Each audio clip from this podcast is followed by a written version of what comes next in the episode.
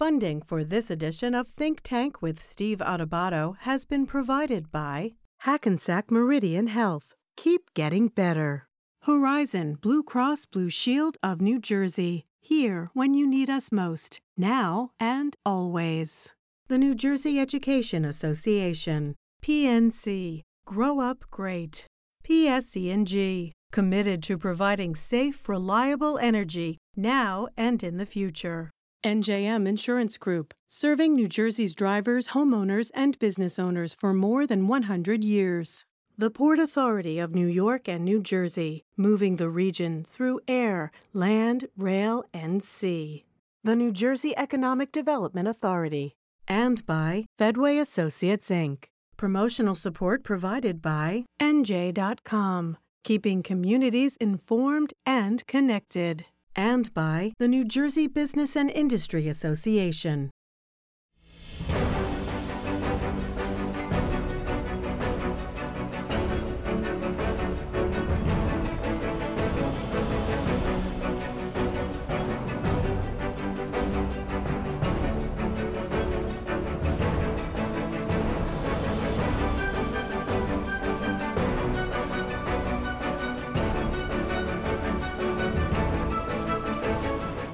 We are honored to uh, be joined once again by our good friend Angelica Berrie, president of the Russell Berrie Foundation Board of Trustees.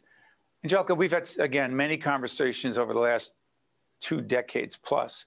Just put in perspective the foundation um, and its commitment to those making a difference. Just remind folks where this initiative came from and why it sustains after a quarter century plus.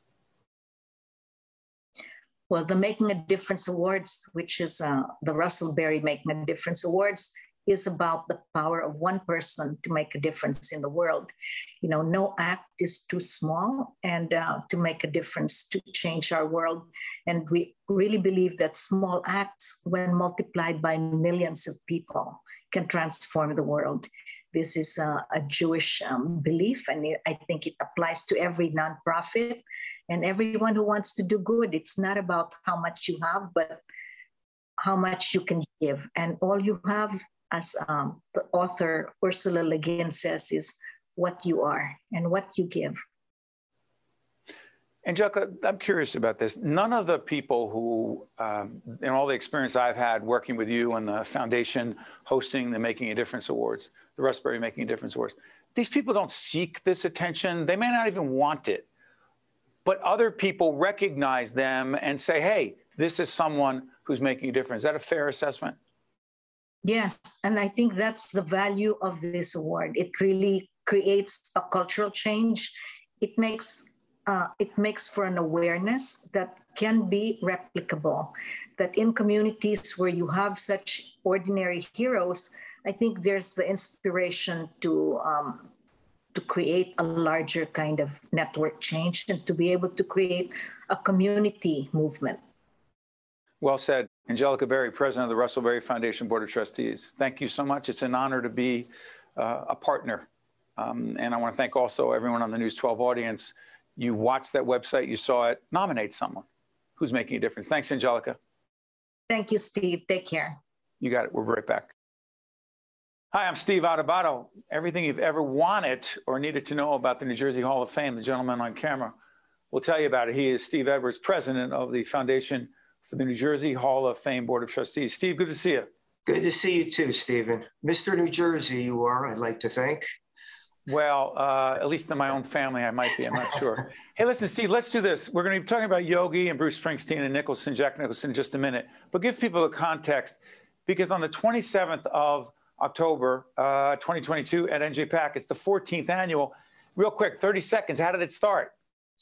It started back uh, in 2008 was our first annual induction ceremony, and we started the Hall of Fame a, a few years before that. But the idea uh, that all the organizers that got together and launched the Hall of Fame I thought it would be a great idea to celebrate our great state, to honor our legends, and to inspire uh, the next generation and, and adults of all ages for that matter. Our role models are very inspirational people from all walks of life. And if there's any one thing that uh, that I'm most passionate about, and I know a lot of the other organizers, it's about inspiring people and, and helping people to find their purpose in life because happiness comes from fulfillment, fulfillment comes from purpose. And that's one of the best things about the Hall of Fame and our inductees. And by the way, I'm going to name some people other than Yogi Berra. You can see some pictures in post production. Yogi Berra, Bruce Springsteen, Jack Nicholson. And how about some of these? Uh, we're going to be doing the series called Remember Them, Gone But Not Forgotten. And here's some people, here are some people we should never forget. James Gandolfini, James Gandolfini. James Gandolfini, yes. Uh, listen, he was inducted several years ago, and uh, people think of him as uh, Tony Soprano. But the fact is that he was James Gandolfini. I happened to go to college with him, as a matter Rutgers. of fact. Back at Rutgers. He was a bartender back then, and I remember him uh, quite clearly. But, you know, James uh, reached the pinnacle of the acting profession, and that's why we inducted him. We didn't induct Tony Soprano, and he was one of one of the best. And how about this? Give me uh, real quick. Larry Doby. I live in Montclair. Larry Doby from Montclair. I believe he was the first African American to play in the American League with the Cleveland Indians. Gone. You can't forget him, right, Steve? That's that's correct. Uh, as a matter of fact, we're naming uh, the New Jersey Turnpike Authority, along with the governor and first lady, are uh, naming a service area after him up in, in North Jersey on the Garden State Parkway. Larry Doby, it's it's uh, forgotten, but you know Jackie Robinson, of course, was the first African American baseball player, but Larry came in right behind him, and it was every bit of a, of a dramatic story uh, that sometimes gets drowned out because uh, Jackie made such a uh, incredible impression. But um, we don't forget Larry Doby.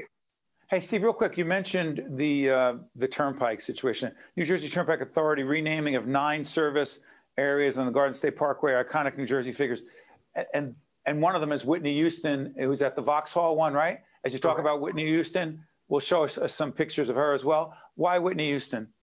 Whitney Houston, like all of the New Jersey Hall of Fame inductees, reached the pinnacle of their profession. I, I don't have to tell your viewers, Whitney Houston was perhaps the greatest female singer, um, vocalist of all time. And uh, Whitney's roots were right here in New Jersey. She wound up living here in Jersey uh, after she made it as big as she made it. And uh, we want to send a message to others that want to reach the pinnacle of the music industry um, that, you know, it starts like it started for Whitney in a church. Uh, in East Orange, Newark area, and um, and she rose right to the heights of that industry. So anyone can do it. And real quick, uh, Ocean View is Toni Morrison, that service area. How about Frank Sinatra, Atlantic? Give me 30 Frank, seconds on Sinatra. Hoboken, Frank's, right? Frank Sinatra, uh, hailed, of course, from Hoboken. Uh, the chairman of the board, he happens to be one of my favorites. His voice is for the ages. As Pete Hamill once said, as long as people have ears and can listen, Sinatra will matter. And um, I think he's very deserving of that service area. Talk about the Learning Center. We're going to show some video of it. What is the Learning Center? So, the New Jersey Hall of Fame at American Dream Entertainment and Learning Center. Uh, we're going to we're going to be breaking ground uh, this spring in the April timeframe.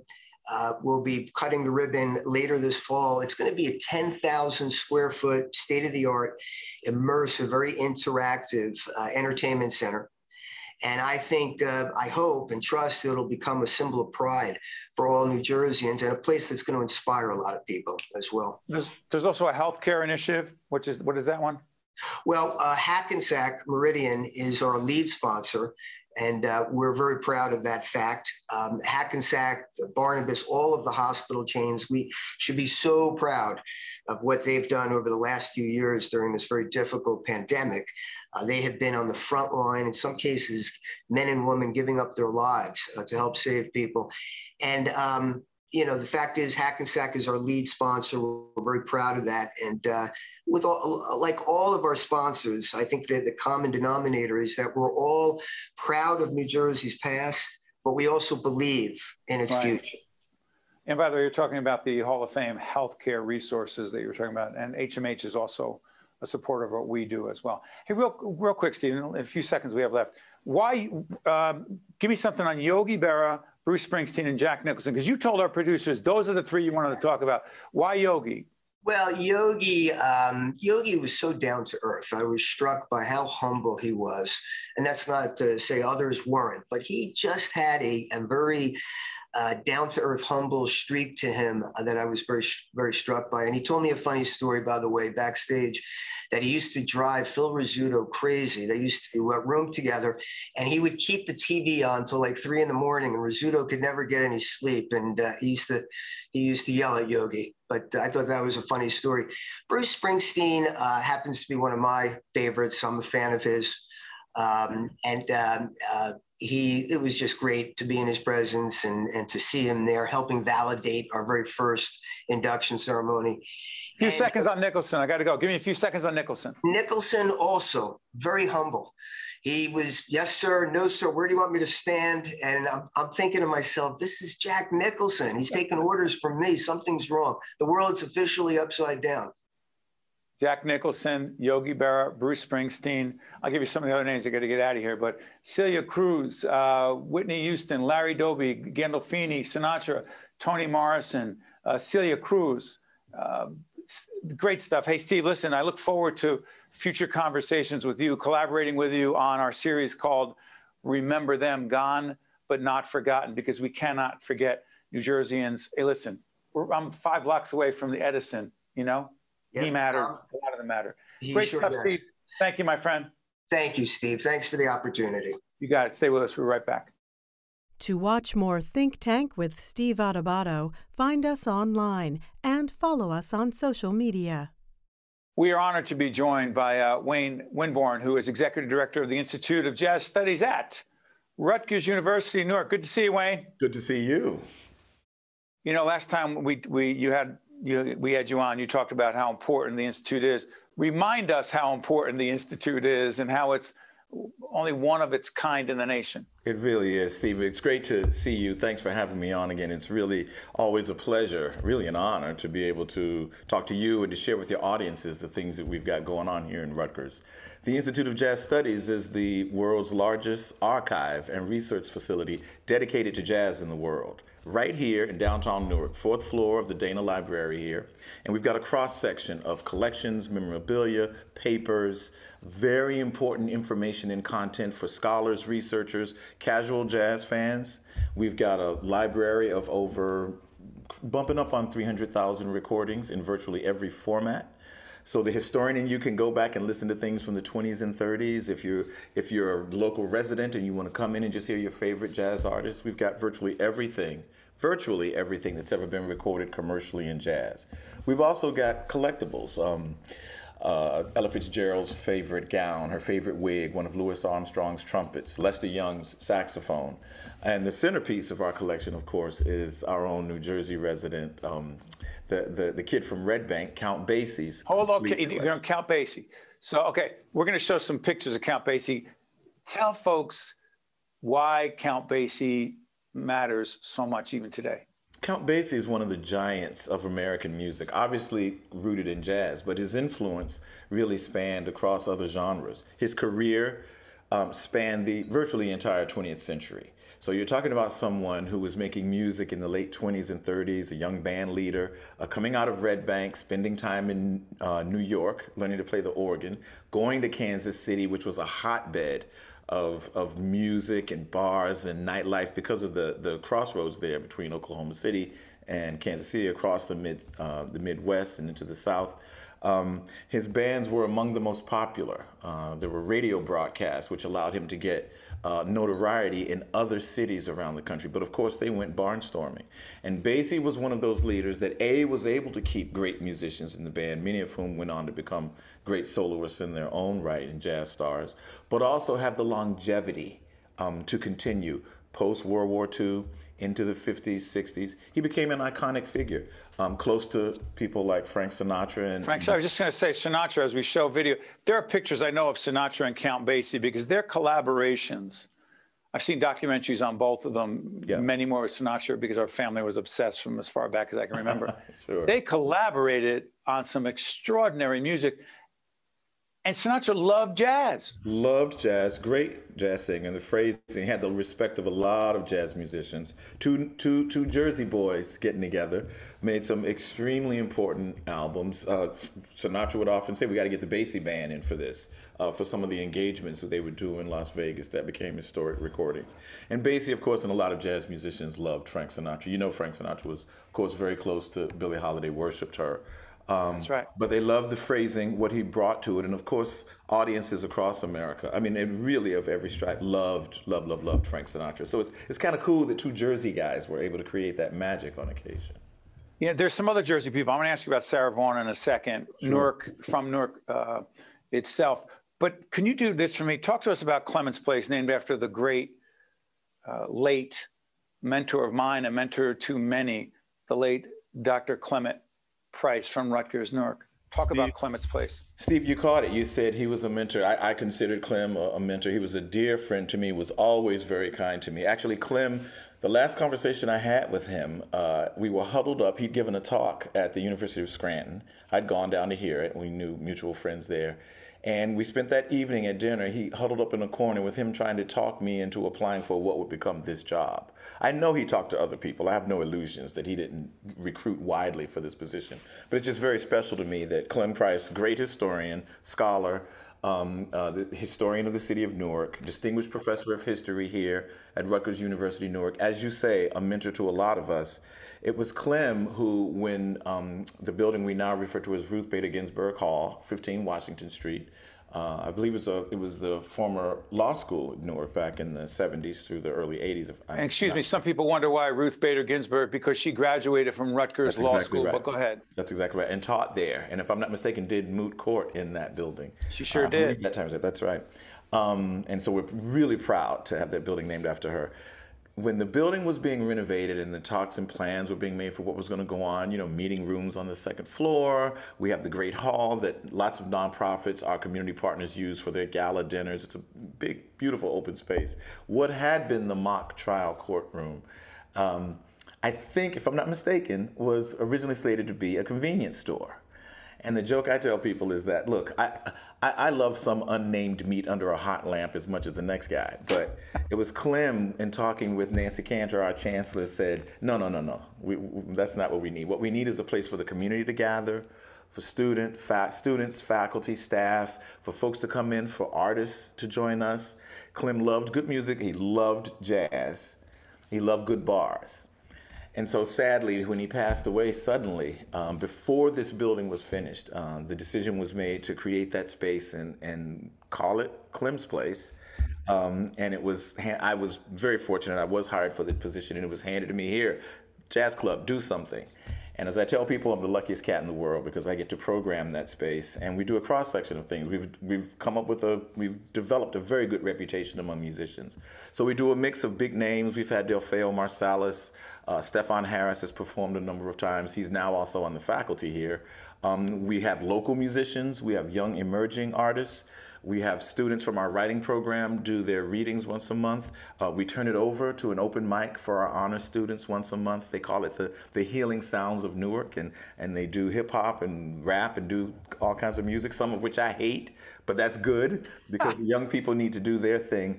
And I, I think the spirit of the place, the, the community, the, the exchange and mix of different peoples coming together, I, I, think Clem would really love that and be happy with yeah, it. And, and folks, and let me do this, Wayne. For those who don't really appreciate, not that they don't appreciate, they don't know, so they can't appreciate. We did a half hour special hosted by our longtime colleague, Joanna Gagis, with NJ Spotlight News. Joanna was with us at the time, and she did a half hour special on Clement Price. So look at our website. You'll see it right there, steveadubato.org.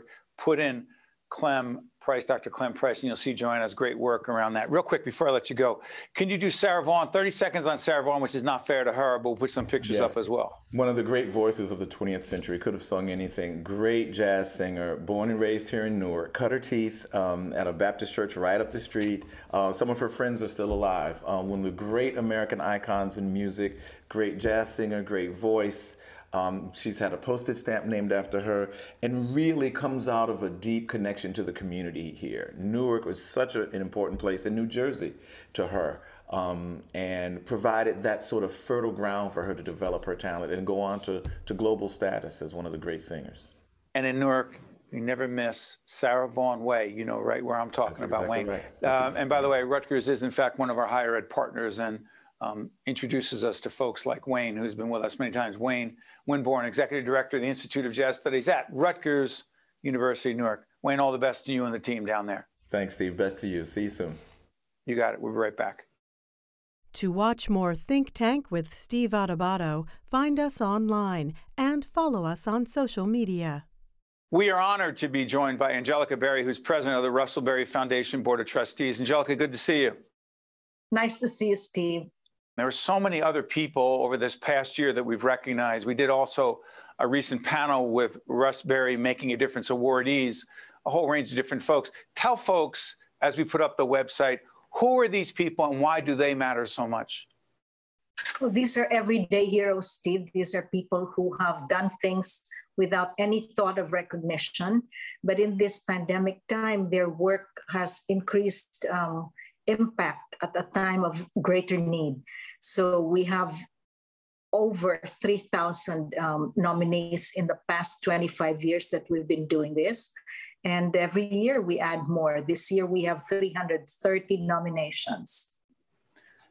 And by the way, as we put up the website, the ceremony will be in May, and I have been honored for as far back as I can remember, Angelica, to have moderated and hosted that event. We've met so many extraordinary people making a huge difference. Uh, and let me ask you this, Angelica. For those who don't know how this award initiative started making a difference, please share with everyone. Well, Russ had this um, brilliant idea that we had to recognize people who who did things, who were everyday heroes, who were living ordinary lives but doing extraordinary deeds. And we were very skeptical at that time that we would be able to find so many people. So through Ramapo, we've had this partnership for over 25 years. You know what's interesting, Angelica? Every time you're on, I, I ask you this, but I want to touch it on it again. Uh, you and I have talked a lot about relationships. We've had a longstanding relationship with the foundation. The foundation supports our initiative around making a difference. But relationships, there have been so many important, significant, impactful relationships that have been developed by those who have won the Making a Difference award. Why does that matter so much? Well, these partnerships actually leverage off each other. They uh, increase the impact, you know, they magnify the impact. There's a multiplier effect. We've had partnerships like with Adam Lowy, who's got um, Move for Hunger, coordinating transportation to get fresh produce from another uh, making a difference um, hero, Chip Paillex of America's Grow-a-Row. So just think about that. Chip's been providing um, produce for almost 75% of New Jersey's food banks. And the leverage they get from the transportation facilities of Adam Lowy, it's um, a magnificent example. Angelica, help us understand, because again, only from doing the awards, um, let me do this, and if I'm wrong, you'll tell me. There are um, $7,500 awards. There are seven of those. There's also a top award of 20, uh, $50,000 and two at $25,000. For many, if not all of these not for profit organizations, these individuals and not for profit organizations, those dollars make a difference in addition to the partnerships and the relationships. Those dollars matter. Talk about it. Well, it's under $4 million. So if you think about it, it's a lot of impact for $4 million over 25 years. What we're doing is we're seeding an environment, Steve, we're growing a field. And all these seeds, all these organizations have a ripple effect. And each effect is magnified by the people who are volunteers, the 21 communities they operate in. And just think about that network of change all over New Jersey it's um, it's transformational over the years. You know, let's shift gears, Angelica. We've talked a lot about diabetes over the years. We've done a whole range of public health, uh, public awareness programming around diabetes for a long time. There is an initiative, uh, the Russell Berrie Galilee Diabetes Sphere. What is it, and why is it so critical? Well, Israel is an important um, priority area for the Berrie, the Berrie Foundation. We have a very personal relationship with diabetes. My husband was a type 2 diabetic, and there's going to be almost a million people affected with diabetes in Israel. So, in the north, where 55% are Arabs, it's important to have an initiative like this because it could transform the healthcare system of Israel. Angelica, put Israel in context because um, I, I, don't know how many years ago it was, but I took a trip with you and many other folks connected to the Berrie Foundation, and a lot of partnerships and relationships were formed because of that. What is the direct connection between the foundation and Israel?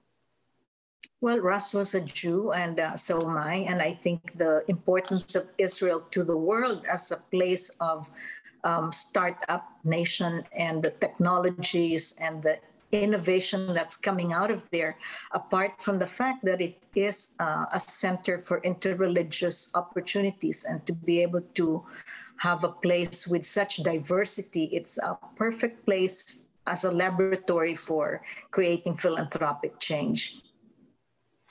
You know, Angelica, last question I want to ask is this.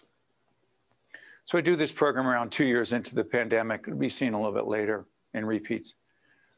So the pandemic has affected all of us in one way or another. And clearly it has affected the foundation and those who the foundation provides grants to, the Caucus Educational Corporation being one of them.